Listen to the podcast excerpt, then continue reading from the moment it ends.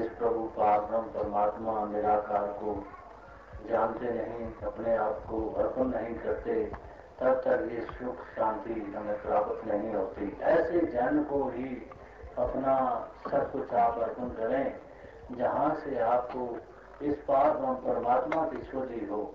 ऐसा नहीं कहा कि जहाँ से आपको धन मिले, जहाँ से आपको और पदार्थ मिले, जहाँ से आपकी संसारिक शोभा बढ़े।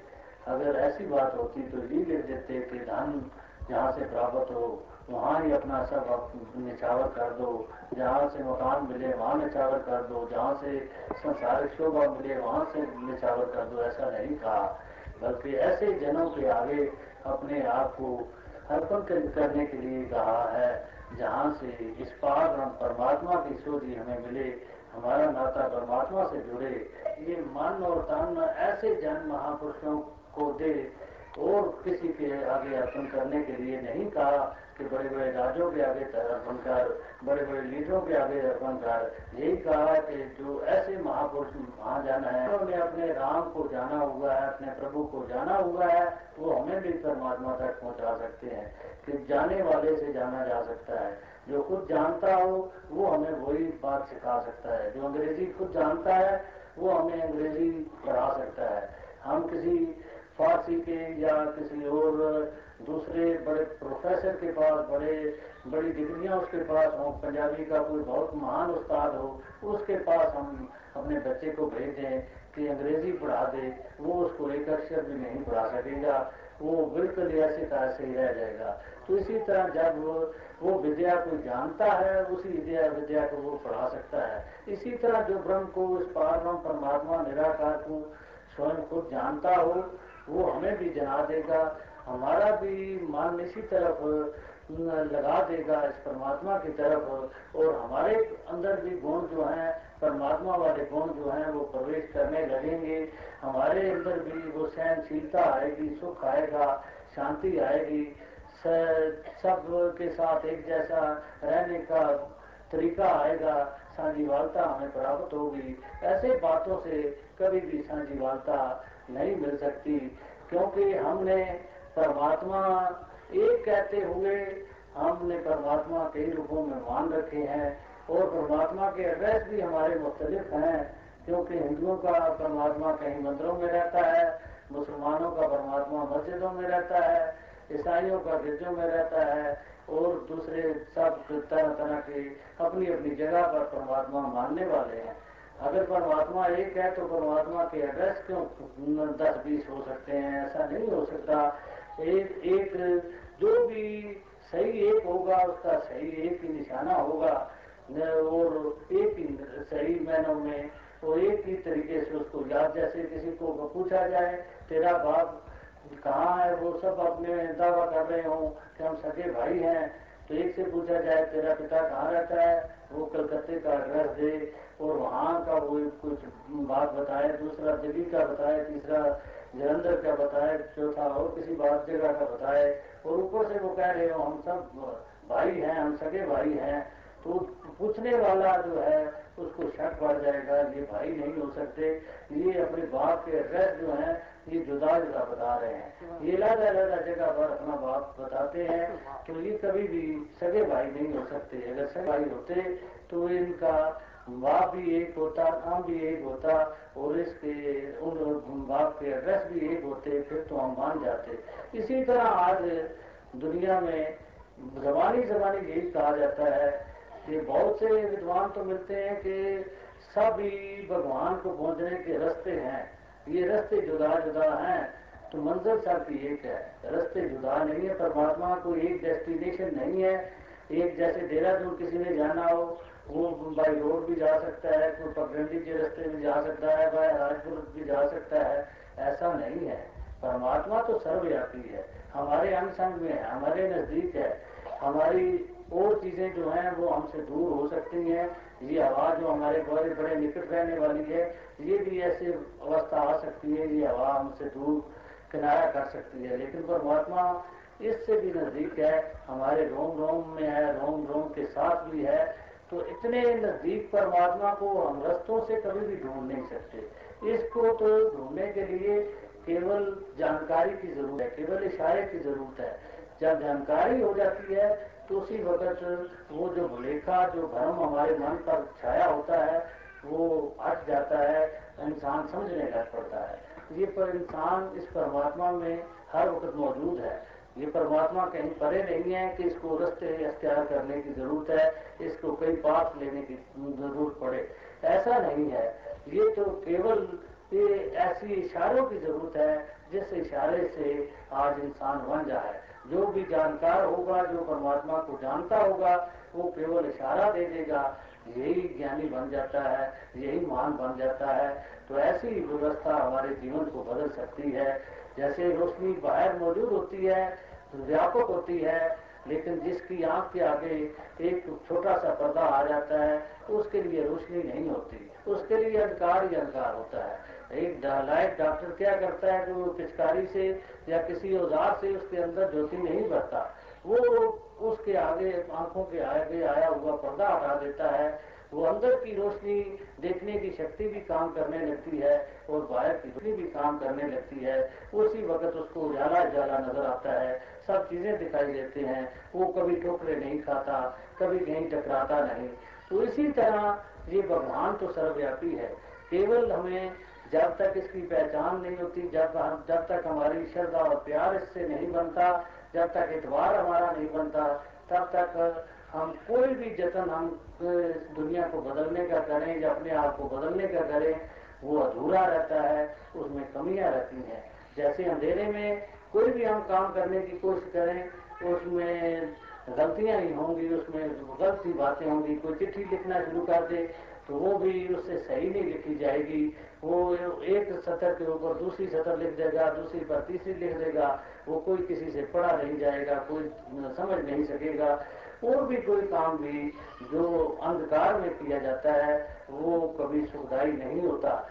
संसार में जैसे व्यापारी होता है, कोई एक चीज़ का थोक व्यापार करता है, कोई दूसरी का तो कोई तीसरी का, कोई हमें ऐसा व्यापारी नहीं मिलता जिसके पास सारे थोक हों।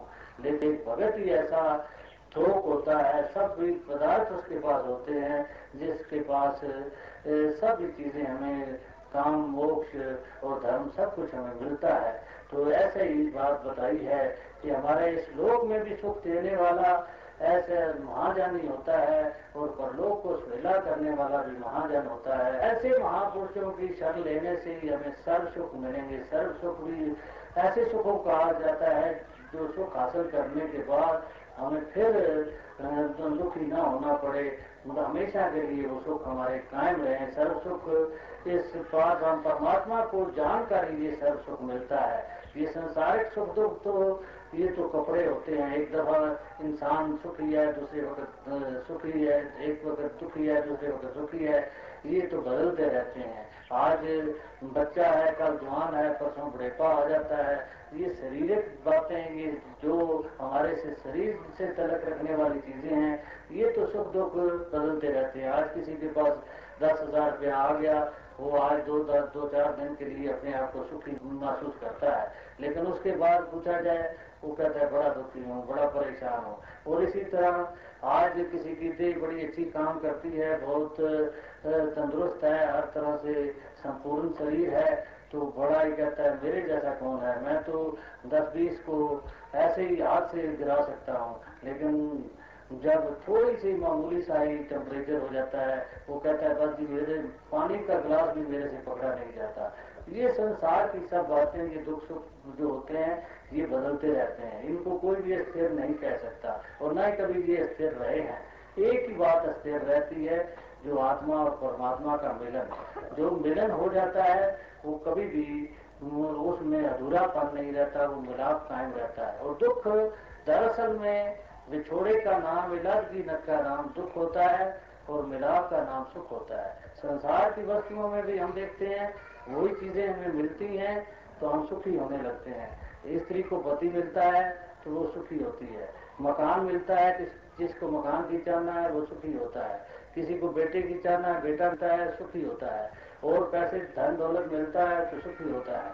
जब वही चीज़ें उनसे इलादा होने लगती हैं, मकान इलादा हो जाता है, दुखी होता है। बेटा इलादा होता है, दुखी होता है। और स्त्री लड़ा होती है, दुखी होता है। और सब जो चीज़ें जिस पर वो काबल होता है, जिस चीज़ों से उसका लगाव बना होता है, वो लड़ा होती है तो दुखी होता है। इसी तरह हमारी आत्मा दरअसल में अशांत जो है इस परमात्मा की मिलाप के बगैर ये अशांत है। इसका मिलाप कायम नहीं हुआ तो ये अशांत ही अशांत है। सब चीज़ों में दुख ही दुख महसूस करती है। जब ये आत्मा परमात्मा से मिलाप करती है तो इस मिलाप के बाद कोई इसके जीवन में दुख नहीं रहता। तो इसका मिलाप कायम हो जाता है तो इसको सारे जो तो छोटे मोटे दुख होते हैं, वो भी सुख लगने लग पड़ते हैं। जैसे एक पति वर्ता स्त्री होती है, जब पति उसके पास होता है पति उसके सर पर होता है तो उसके कई दिन भर में उसको मुसीबतें सहनी पड़ती हैं, लेकिन वो पति के बदले में, पति के प्यार के बदले में वो सब बातों को सहन करती हुई कहती है, मेरे जैसा कोई जीवन नहीं, मैं बहुत सुखी हूँ, मेरा पति मेरे सिर पर है। वो सब सारा दिन उसको काम भी करना पड़ता है, बच्चों का भी ध्यान करना पड़ता है, और भी इतना कष्ट शरीर को देना पड़ता है। लेकिन कोई भी पूछता है कि वो कहती है कि मैं अपने घर में बड़ी सुखी हूँ। इसी तरह ये भगत संसार में विचरता हुआ अपने आप को सुखी पाता है। वो कभी भी दुख नहीं उसको महसूस होता दुनिया में आज बहुत लोग तो हमें इस भक्ति मार्ग से भगा देते हैं। हमें दूर रखते हैं, कहते हैं, तुम तो पापी हो, तुम तो अपराधी हो, तुम तो कभी भी परमात्मा के नज़दीक नहीं आ सकते। आपके कर्म ऐसे हैं, आपका जीवन ऐसा है। ये तो कोई बात नहीं है। ना ही किसी भगत ने, किसी महापुरुष ने ऐसे भक्तों को कभी ठुकराया है कि जिनके जीवन में कभी कोई कमज़ोरी रही हो। बल्कि हमेशा भगत लोग तो आते जितने महापुरुष अवतार आए, पीर आए, गुरु आए, वो आते ही दुखियों के लिए हैं। या ऐसे जो ठुकराए हुए लोग होते हैं या जो जो लोग पापी होते हैं, उनके लिए आते हैं और उनका ही उद्धार करते हैं। और जो कहता है कि पहले कौन का आप खुद त्याग करो और फिर मेरे पास आओ। वो कभी भी महापुरुष नहीं हो सकता। महापुरुष का ये कर्म नहीं है। महापुरुष तो कहता है, कैसे भी हो, आ जाओ। इसको आपके जीवन को ठीक करना, ये अपने आप को, आपका फ़र्ज़ तो सिर्फ़ अर्पण करना है। ये जीवन को ठीक करना तो मेरा जिम्मा है। तो ऐसे ही संसार में पुरातन भी होता रहा है। अजामल पापी वो वो ऐसा इंसान था जिसको, जिसने राम नाम कभी सुना ही नहीं था, नारायण का नाम नहीं सुना था। ऐसा इंसान भी जब ऐसे महापुरुषों की संगत प्राप्त हुई तो वो ही यजामल भगत बन गया। तो इसी तरह गंगा बापन जिसका सारा ही जीवन जो है, पापों का ही भरा हुआ था। लेकिन जब महापुरुष मिले तो वो गंगा बापन जो है, वो महान उस वक्त की उपदेशक बन गई। इसी तरह ही ये जितने भगत आते हैं, वो कभी भी किसी के पाप कर्मों का नहीं चिताते, नहीं ख्याल करते कि उसमें कितने पाप हैं, कितने अपराध हैं, वो अपने में मिला लेते हैं। जैसे गंगा, कितने ही नाले उसमें होते हैं, गंदे नाले, वो कितनी कितनी गंदगी उसमें पहुँचती है। लेकिन कोई नहीं कहता कि ये अभी तो गंगा जो है, ये गंदी हो गई है, इसमें बहुत नाले बढ़ गए हैं। सभी हरे गंगा करके उसका, उसको पवित्र मानकर वो उसका पानी ले रहे होते हैं। तो क्यों क्योंकि उसमें विशालता है? उसमें वो बड़ा पान है। उसमें बहुत ज़्यादा उसमें मिकदार में पानी है। वो थोड़ी जो गंदगी उसमें जाती है, वो उसी में खत्म हो जाती है। वो वो वो अपना रूप, स्वच्छता वाला वो गंगा दे देती है। वो मलिनता वाला रूप जो है, वो नालों का कायम नहीं रहता। इसी तरह ये भगत में, महापुरुषों में भी ऐसी दयालता होती है। कोई कितना संसार में ठुकराया हुआ कितना पापी, कितना अपराधी, कोई भी सदगुरु के दर पर आ जाता है, उसको ये बख्श देता है। तो और सियानक और चतराई सब छोड़कर ही जो आता है सतगुरु की शरणों में तो उसी को ये ऐसी पदवी मिलती है, जो अपने साथ अभिमान बांधते आता है, वो खाली का खाली जाता है। उसको कुछ भी प्राप्ति नहीं होती। जो अपना आप त्याग कर जो इस सीखने के लिए जाता है वो तो सीख जाता है। वो तो वो, वो बहुत कुछ ग्रहण करता है। और जो जो आता है कि मैं सिर्फ़ देख कर आना है वो देखने वाले को जैसे बाज़ार में कोई जाए बाजारी की बड़ी अच्छी दुकानें सजी हों वो देख कर चला है ये कोट का बड़ा अच्छा कपड़ा है ये साड़ी बड़ी अच्छी है ये तो और और दूसरा ये सामान जो बहुत अच्छा है वो वापस आ जाए तो आप समझ लें कि उसके तन पर वो साड़ी आ गई और उसके शरीर पर वो कोट जो है, वो पड़ गया उसके शरीर पर और वो खूबसूरत लगने लग पड़ा उस कपड़े को पहन के, ऐसा नहीं हुआ। वो तभी वो उस कपड़े की खूबसूरती को हासिल कर सकता है, कपड़े के सुख को ले सकता है, जब उसी बाज़ार से वो कपड़ा खरीद कर सजवा कर अपने तन पर डाल लेता है तो उसी कपड़े का उसको फ़ायदा पहुँच सकता है। इसी तरह ये सिर्फ़ कई लोग कहते हैं, बस जी, हमने संतों के दर्शन कर लिए। ऊपर से दर्शन करने के लिए से कुछ नहीं बनता। हम मगर कोई बीमारी में, की हालत में जाते हैं तो डॉक्टर के दर्शन कराएँ या डॉक्टर की दुकान के दर्शन कराएँ तो हमारा रोग ठीक हो जाए, ऐसा कभी नहीं हुआ। तो और भी संसार में हमें धन दौलत की ज़रूरत हो, पैसे की ज़रूरत हो, बैंक के दर्शन कराएँ, बैंक के मैनेजर के दर्शन कराएँ तो उससे कुछ मिल जाए, ऐसा नहीं होता। तो जब तक वो उनसे जो काम कराना है, वो काम नहीं कराते, तब तक वो दर्शन को कोई खास महत्ता नहीं। वो पहली स्टेज ज़रूर होती है, पहली स्टेज वाकफियत की होती है, उसके बाद उसी से वो काम लेना होता है। इसी तरह भगत महापुरुष के पास भी हम केवल अपना और सब कुछ तन भी अपने पास रखें, मन भी अपने पास रखें, और सब कुछ अपनी चतराइयाँ भी अपने साथ पास रखें तो कहें कि महापुरुष हमारे जीवन को बदल दे, वो कभी नहीं बदल सकता। ये सब कुछ अर्पण करके अपने आप को नीच निमाना समझ के जो जाता है वो सब सुख लाता है सभी खुशियाँ उसके जीवन में आ जाती हैं और सब तरह से उसका जीवन माला माल हो जाता है। फिर उसका आना जाना नहीं होता, उसकी भटकन खत्म हो जाती है। और जब तक भटकन खत्म होने का भी बात इसी तरह है कि जैसे कोई चीज़ हम बाज़ार में लेने जाते हैं, वो चीज़ हमें मिल जाती है, फिर हम बाज़ार में वो उस चीज़ के लिए भटकते नहीं है, फिर तो और चाहे सैर करते रहे, लेकिन वो चीज़ की रोकन जो है खत्म होगी इसी तरह इस पार ब्रह्म परमात्मा के प्यारे के पास हम जाते हैं तो वहाँ से इस पार ब्रह्म परमात्मा के दीदार हो जाते हैं तो हमारी भटकन आवागमन का चक्र जो है, वो खत्म हो जाता है।